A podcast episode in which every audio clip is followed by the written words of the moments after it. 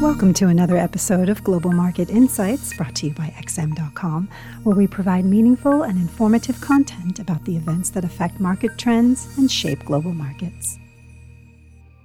It's Wednesday, the 10th of March, 2021, and you're listening to the Daily Market Comment podcast by Marios Hadjikyriacos. I'm Maria Pachordis. Thanks for joining us at XM.com. Global markets continue to be driven almost entirely by moves in bond yields. The week started with Wall Street panicking about rising yields, but the hysteria soon faded, and euphoria made a stunning comeback yesterday as yields cooled down. The Nasdaq 100 led the charge higher, soaring by 4%, as most tech stories with inflated valuations came back in fashion.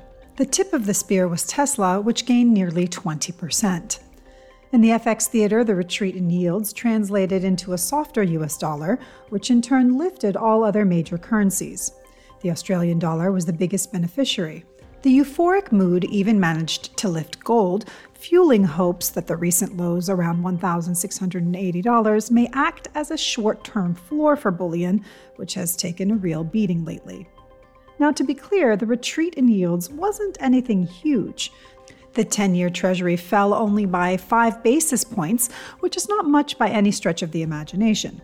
And still, it was enough to completely shift sentiment in every asset class, highlighting just how sensitive markets are to rising interest rates, especially the tech sector.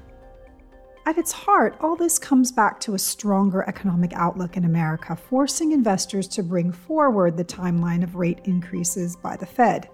That's what ignited all this volatility in the first place. Since the Fed hasn't pushed back against this, whether yields continue to rise will likely depend on incoming economic data and vaccination news. As such, today's events could decide whether panic returns or whether calmer tones are here to stay. US CPI data for February are expected to show a meaningful rebound in the headline inflation rate, but the core rate that strips out the effects of volatile items like food and energy is expected to have held steady at 1.4% in yearly terms. That said, business surveys like the ISM PMIs suggest that price pressures have been on fire lately amid severe supply chain disruptions and soaring commodity prices, so an upside surprise is certainly possible. In this case, the dollar could roar higher while equities might suffer another sell off as the Fed normalization timeline takes center stage again and yields resume their ascent. The other crucial variable will be an auction of 10 year US Treasuries at 1600 GMT. Markets will focus on demand. If the auction is strong, that could stabilize yields. Otherwise, all hell could break loose. Of course, the inflation numbers released beforehand will be a crucial element for demand at this bond auction. The Bank of Canada will have a tough balancing act on its hands when it concludes its policy meeting today. The Canadian economy has performed well lately despite the lockdowns, recovering faster than policymakers expected. The housing market is booming, oil prices have skyrocketed, and some benefits from the mighty federal spending in America are bound to spill over.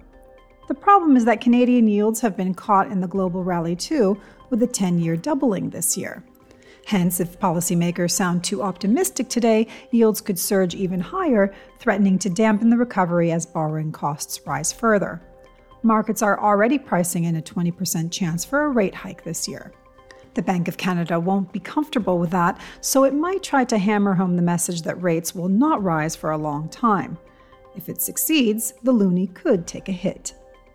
Thanks for listening. This was today's daily market comment here at XM.com. Thank you for listening to another episode of Global Market Insights brought to you by XM.com. For more in depth technical and fundamental analysis, be sure to visit www.xm.com forward slash research.